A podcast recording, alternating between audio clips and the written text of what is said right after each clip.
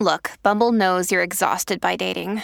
All the must not take yourself too seriously and 6 1 since that matters. And what do I even say other than hey? well, that's why they're introducing an all new Bumble with exciting features to make compatibility easier, starting the chat better, and dating safer. They've changed, so you don't have to. Download the new Bumble now. When you need mealtime inspiration, it's worth shopping Kroger, where you'll find over 30,000 mouthwatering choices that excite your inner foodie. And no matter what tasty choice you make, you'll enjoy our everyday low prices, plus extra ways to save, like digital coupons worth over $600 each week. You can also save up to $1 off per gallon at the pump with fuel points. More savings and more inspiring flavors make shopping Kroger worth it every time. Kroger, fresh for everyone. Fuel restrictions apply. Welcome to Mom and Dad Are Fighting, Slate's parenting podcast for Thursday, December 1st, the Stop the Shrieking edition. I'm Zak Rosen. I make a different show called The Best Advice Show, and I live in Detroit with my family. My daughter Noah is five, and my son Ami is two. I'm Elizabeth Newcamp. I write the homeschool and family travel blog Dutch Dutch Goose. I'm the mom of three littles Henry, who's 10, Oliver, who's 8, and Teddy, who's 6. We live in Colorado Springs, Colorado. I'm Jamilah Lemieux. I'm a writer, contributor to Slate's Care and Feeding Parenting column, and mom to Naima, who's nine and a half, and we live in Los Angeles. Today on the show, we have a question about a five year old who constantly throws tantrums, screaming, No, don't, stop, to relatively minor requests. Her parents are concerned someone will call child services due to all the yelling. Is there a way to stop the shrieking? Then on Slate Plus, we're going to talk about how to set healthy boundaries with grandparents. Here's what you'll hear if you have Slate Plus. You know, you want to give your kids that experience of being around them, but perhaps it's toxic to you, right? And you don't want that toxicity passed on. And the problem with being empathetic is that sometimes you feel so beat down that that it feels like you're giving up a piece of yourself to be empathetic. If you want to support our show, the best way to do that is by signing up for Slate Plus. You get bonus segments from us each week, as well as from your other favorite Slate shows, and you won't hear any ads. It really does help us out immensely. You can sign up for Slate Plus now at slate.com slash mom and dad plus. Okay, we're going to catch up on our week in parenting, but not before a quick break. See you back here in a second. This episode is brought to you by Shopify. Whether you're selling a little or a lot, Shopify helps you do your thing, however you cha-ching. From the launch your online shop stage, all the way to the we just hit a million orders stage. No matter what stage you're in, Shopify's there to help you grow. Sign up for a $1 per month trial period at shopify.com slash special offer, all lowercase. That's shopify.com slash special offer.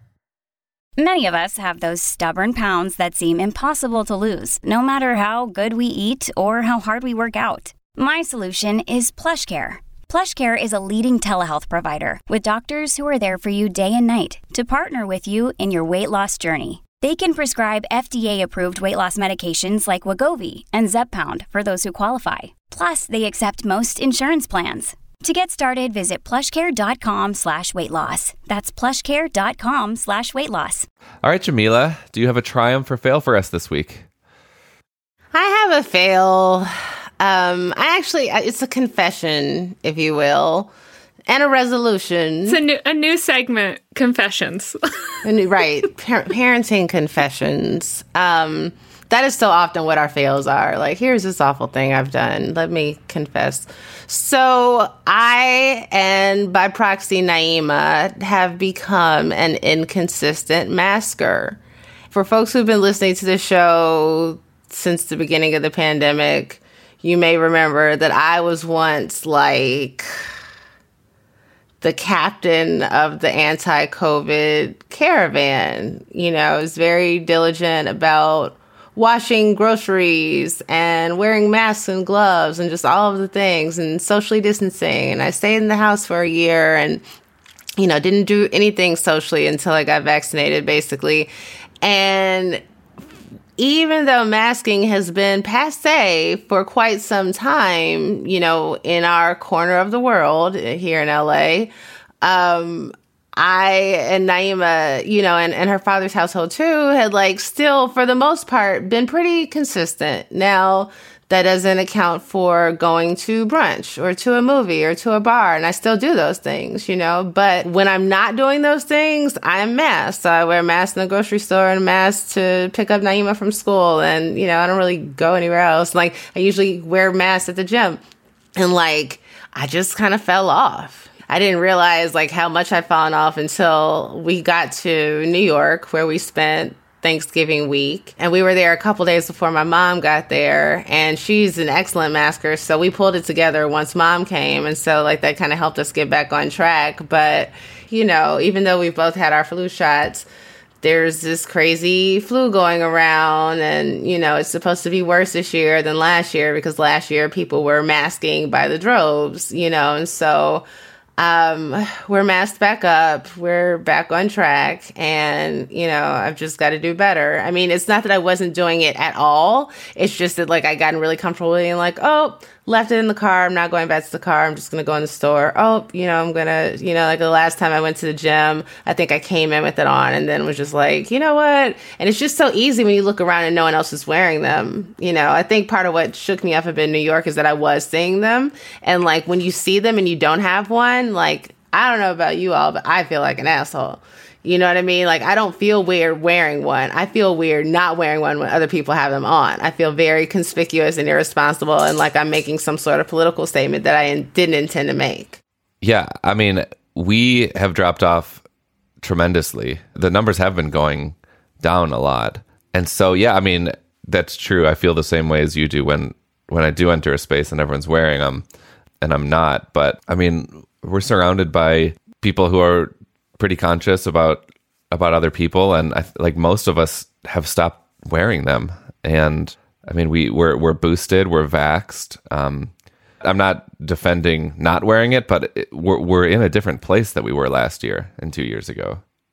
Do you feel like though there are there are different kind of rules and standards now? Because I definitely feel like our mask usage has become like if anyone in the house is sick, coughing, anything, we're all masking when we're out because I do feel like I don't want to give something to someone else, right? So we're limiting where we're going out, and when we are out, we're going to mask but I, mean, to be honest, I really resonate with the like, if we are somewhere and everyone else has a mask on, or I even see one or two other people with a mask on, I'm likely to pull it out of my purse and on because I just feel like, you know, I if I go into a medical office that isn't requiring them, I'm going to wear it because everybody else is wearing one. So the question is like, are we there or are we on the should we all be masked all the time? You know, should we be masked more around children because of the RSV and because of the flu and COVID? I don't, I don't know.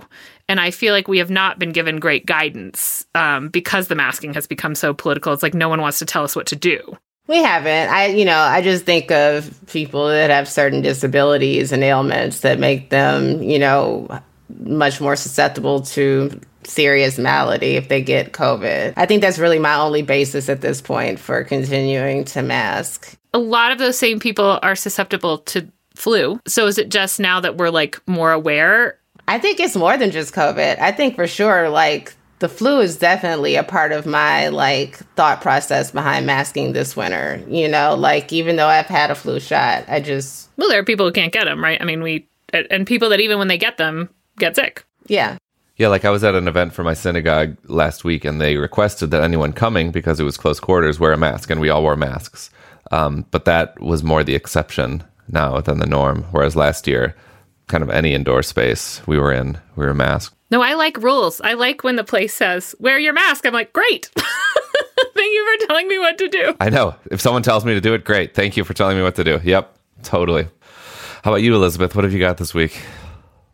Uh, I have, you know, uh, I'm calling it a triumph, but really it was forced family fun. Um, which maybe my kids don't think was a triumph. So we uh, every year that we're able cut our own christmas tree from the national forest and you pay it's like $12 for a permit. Actually if you have a fourth grader it's free with the every kid outdoors pass. But you get this permit and they tell you which areas of the forest you can go to.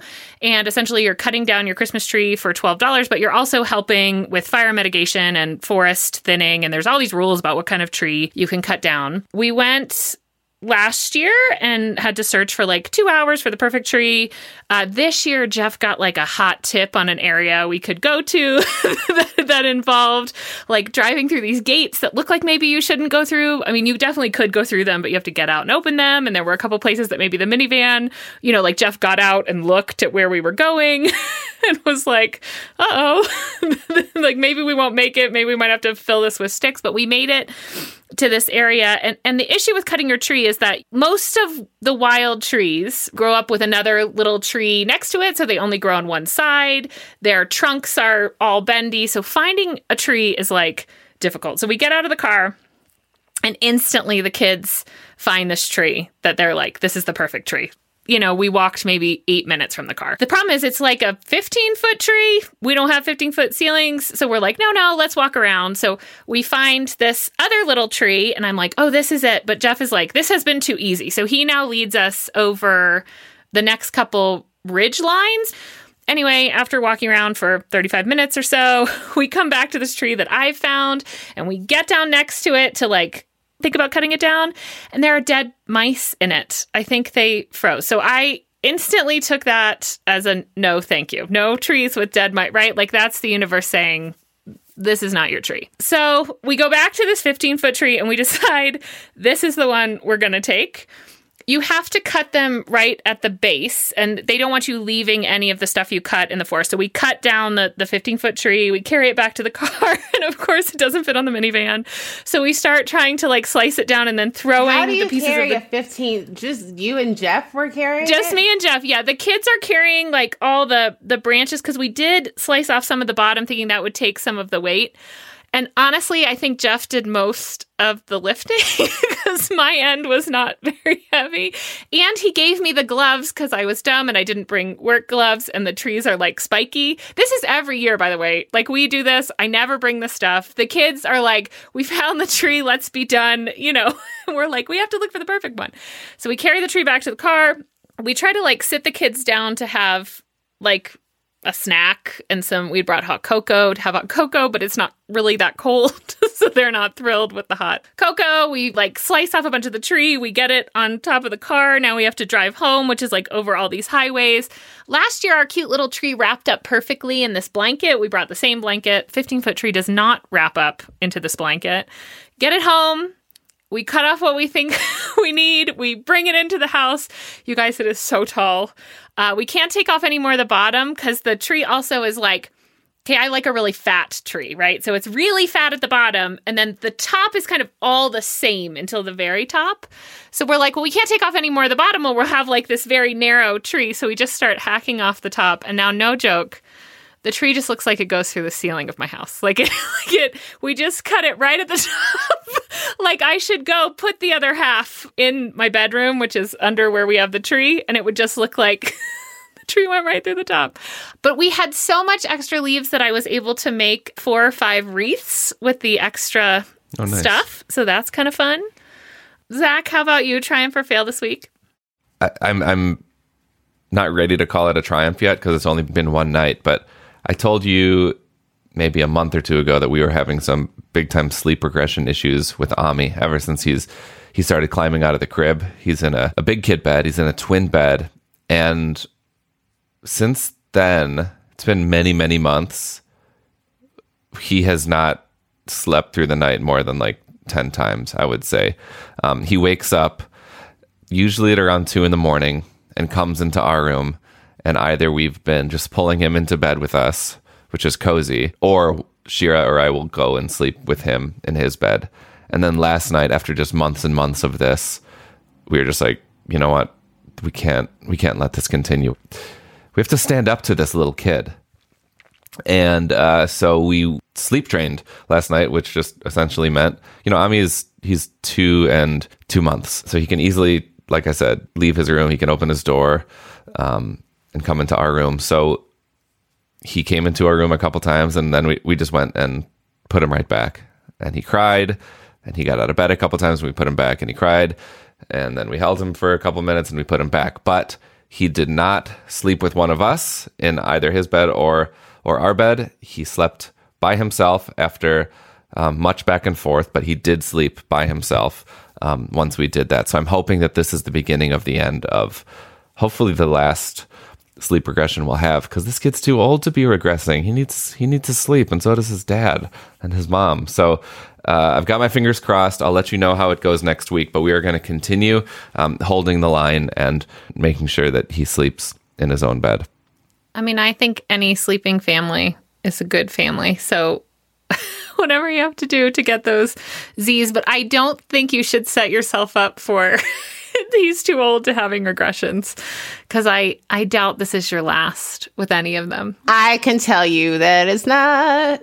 No, what do I have to look forward to? Many, Years of you know, regression. years of regression. Yeah, agreed. Whenever they go through something, Yep. like it, I think as they get older, it becomes more um, emotional. Yeah. Um, and maybe they're not like crawling in, but they, maybe it's just like night waking or wandering or other things. Or they need you to lay down with them before they go to sleep, as opposed to you saying goodnight and walking away. You might have to like stay in the bed with them. I appreciate you tempering my expectations, honestly. So this isn't the last sleep regression; it's just the last one for a month or two. Right. Yeah, and it, it does get easier, right? Because they can tell you more. Yes, yes. Yeah. And he's starting to communicate so much. It's been very, very sweet. Um, he learned the word wait. So, like when I leave the room now, he says wait. And it's heart, heartbreaking and cute. Okay, well, on that note, we're going to take another quick break and uh, we'll see you back here for our listener question. This podcast is sponsored by Ramp. Are you the decision maker in your company? Consider this. For the first time in decades, there's a better option for a corporate card and spend management platform. Meet Ramp, the only corporate card and spend management system designed to help you spend less money so you can make more. Most corporate credit cards offer points as incentives, but those points amount to less than their worth in real cash value. Ramp's business cards offer you cash back, real money in your pocket. Plus, you control who spends what with each vendor. And Ramp software collects and verifies receipts automatically, which means you'll stop wasteful spending and close your books in hours instead of days. Businesses that use Ramp add up to 5% to their bottom line the first year. If you're a decision maker, adding Ramp could be one of the best decisions you've ever made. And now get $250 when you join Ramp for free. Just go to ramp.com slash easy. Ramp.com slash easy. R-A-M-P dot com slash easy. Cards issued by Sutton Bank and Celtic Bank members FDIC terms and conditions apply.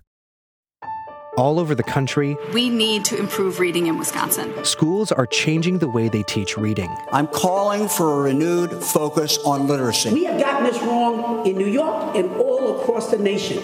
And it's happening because of a podcast. I think your podcast has changed my life. And I'm going to share this podcast with everyone I meet. Sold a Story investigates how teaching kids to read went wrong. New episodes of Sold a Story are available now. Talking about money can be so hard, especially when the person you're talking to is still learning how to do long division. That's why Million Bazillion, a Webby winning podcast from Marketplace, is here to help. I'm Bridget, and with my fellow co host Ryan, we help teach your little ones about complex topics like bankruptcy, climate change, and why there's so much gold at Fort Knox, and so much more. Listen to Million Bazillion wherever you get your podcasts. It's time for our question, which is being read, as always, by the wonderful Shasha Leonard. Dear Mom and Dad, our five year old has always had big emotions, but somewhere in the last year and a half, uh, she started shrieking and screaming bloody murder during her tantrums. Or basically, anytime she doesn't want the thing we want, slash, does want the thing we don't want. This has bled over into school too, though thankfully not a ton. We've responded in a variety of ways time in, loving on her, hugs, snuggles, etc., talking calmly to her, sitting with her but not responding until she stops screaming, breathing techniques, time out, reprimanding her, leaving her to tantrum on her own until she screams herself out, consequences for the behavior, screaming back, I know, I know, this last one doesn't help. Tonight was another in a series of battles. Way after bedtime, after a big fight to get her there in the first place, she came tearing downstairs and was actively peeing her pants. She refused to sit on the toilet, so we put her in the tub. She screamed bloody murder, and then continued to scream even louder and more adamantly and verbosely when we said we needed to take her underwear off because they were wet. Like she wouldn't let us do it at all. She got out of the tub screaming like a fire alarm, if fire alarms shrieked, No, don't, stop, repeatedly for 10 minutes without end, and proceeded to curl herself practically under the toilet. We could not get her to stop. I had to leave the room. I've got some auditory sensitivity and I have a hard time with loud, repeated noises. Thankfully, my partner worked magic eventually, 30 minutes later. As a child, I also screamed a lot, just not all the time. But one time, our neighbors called child services on my parents because my screaming. It was really terrible for all of us. I'm truly worried that the same thing will happen to us. How do we get her to stop constantly losing her shit? Or at least stop constantly screaming? I know kids push back, but I'm at my wits' end with the noise and intensity. I'm worried about the neighbors, and I'm really concerned for her with this level of amped up emotion. It feels way out of the norm. Thanks. Screamed out. What do you think, Elizabeth? Ugh. Well, I feel so bad for our parents here because unfortunately, tantrums are like a very normal part of development, right? This is your child telling you that they can feel and that they have thoughts and opinions on the things going on around them, and they don't have the language or capacity to deal with them. I think that's really hard. I also think the hard thing is that this stuff does not resolve by you doing the right thing for one week or for two days or one episode, right? Like they are going to have to grow out of this, but there are things you can do, I think, to minimize the impact to your family what you can control in this situation is not your child, but how you are reacting to them. And it sounds like you've tried a bunch of different things, and a lot of times they just don't work immediately. What we found, which I think is kind of what is practiced in a lot of the the gentle kind of parenting area, is this like name it to tame it. So anger is a secondary emotion. It's what you feel when you feel overwhelmed by something else. The reason kids choose anger and tantrums is because it's something you can control, right? Like you can't control frustration or jealousy or sadness, but you can control anger. When you feel angry, there are things you do, and that feels very satisfying. Like even as adults, that feel, think about when you as an adult get angry, it feels really good to in the moment scream back or or be, you know, like, "Oh, I'm aggressive and I'm big."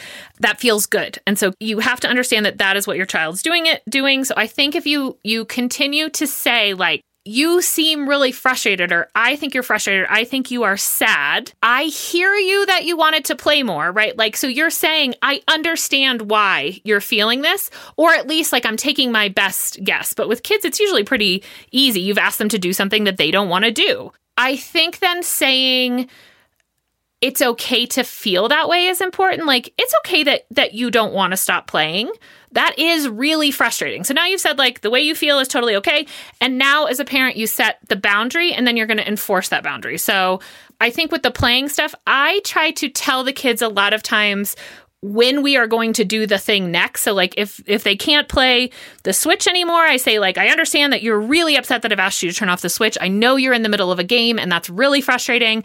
We will get to play more, you know, whenever that is. When we get back from this errand or tomorrow at the same time, right? So this is going to happen again and it's not at all tied to your behavior. This is something that we are going to do again. Whatever it is that you're fighting over, in that moment, this is when you're going to get that back. And then just holding to that boundary, which can be hard, but I think it is a very kind way to say, like, gosh, I know you really enjoy doing that. Or I know, you know, changing from this behavior to getting into the car or to cleaning up from dinner, all these simple requests, like that is really frustrating because we feel that as adults too. We want to do the thing that we want to do. I have a couple resources that I just want to recommend really quick, which is getting like a wheel of emotions feelings chart because it, a lot of them have like faces. And I think kids do really well with like pointing at the face and then you helping them. Um, we've, always used this how big is my problem chart which has like different faces. I know i've mentioned this before and Etsy has a few of them if you look up how big is my problem. It has different faces and it has like a, a, crazy face and it says like emergency and then it has another face that's like less of emergency all the way down to like slight inconvenience and happy. And I like to take the kids like in a once we have sort of calmed down and say, when you were throwing this tantrum or when you look like this, you looked like there was an emergency. What kind of things are emergencies, right? So like the behavior you're giving me looks like this.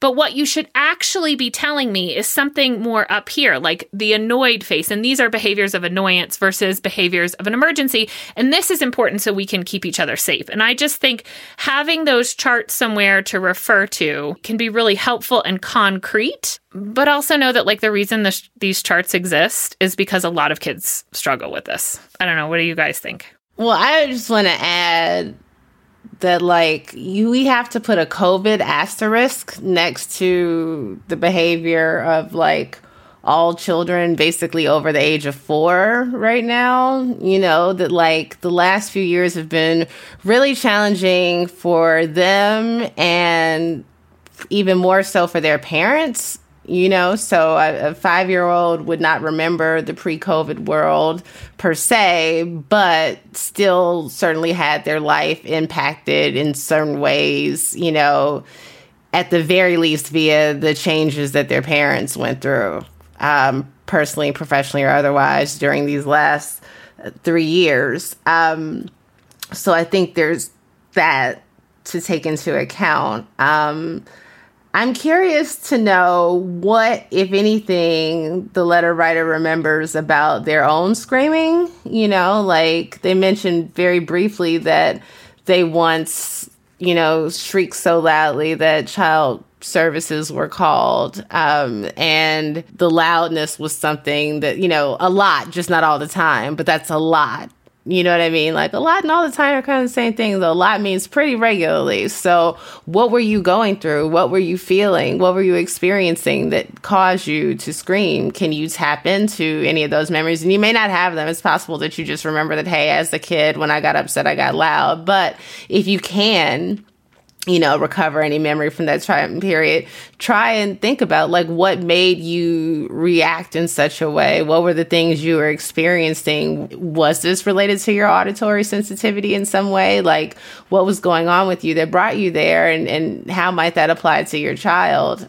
You know, for folks who listen to the show and especially anyone who reads Care and Feeding knows that I, like every week, advise therapy, and I'm going to advise therapy again today. Um, I think considering all that's happened in the last couple of years and that your child is experiencing these big emotions that you're struggling, it sounds like you're doing a lot of things, you know, like you've tried a lot of stuff. I think it is possible that your child may need to talk to somebody that is trained to identify what's going on with them, you know, so that they can provide you with the sort of tools and coping mechanisms and you know strategies for when these things happen or you know strategies to help her express herself without having to scream but i would say I, I think considering all that you've done, that it is time to, you know, outsource this while continuing to, you know, try new things and um, be as patient as you possibly can with her all along. But I think you deserve some support here.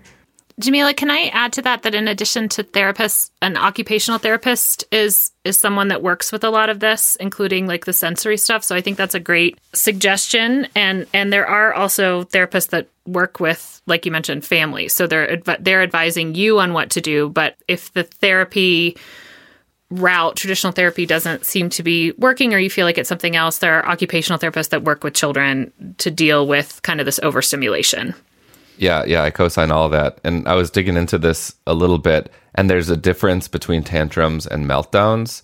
These sound to me perhaps more like meltdowns than tantrums. The difference being meltdowns are usually a result of sensory overload. Though I could be wrong. And so once you get into this meltdown territory, if you if you just Google tantrums versus meltdown, um, you might start to be able to identify some of the patterns and notice uh, when your kid is having a tough time. I would totally co-sign going to talk to a therapist, but like when they are not melting down or, or tantruming, work with them to build their own calm sanctuary in the house, something somewhere that they love, something that's theirs, whether it's like a fort or a corner or under their bed or on their bed or just somewhere where they can like feel like okay this is like my space where I can go. And who knows you've you've probably already tried this. You might be you might be past that but just to like build with them space to go when they're feeling these big feelings um, that that might help. But again um, it seems like you're doing really great and, and you've tried a lot of this so go talk to a professional. Please keep in touch. We'd love to know how everything goes and if any of our advice helped and what you decide to do next. Everyone else, if you have some advice to offer, send us a voice memo or email us at momanddad at slate.com. I really love the voice memos because then we get to hear your voice and then we get to perhaps put that into the show. That's also where you can send us any questions of your own, momanddad at slate.com. That's it for our show. Don't forget to join us on Monday. And while you're at it, please subscribe to our show wherever you get your podcasts so that you never miss an episode. This episode of Mom and Dad Are Fighting is produced by Rosemary Belson and Christy Taiwo Makanjula. For Jamilah Lemieux and Elizabeth Newcamp, I'm Zak Rosen. Thank you for listening.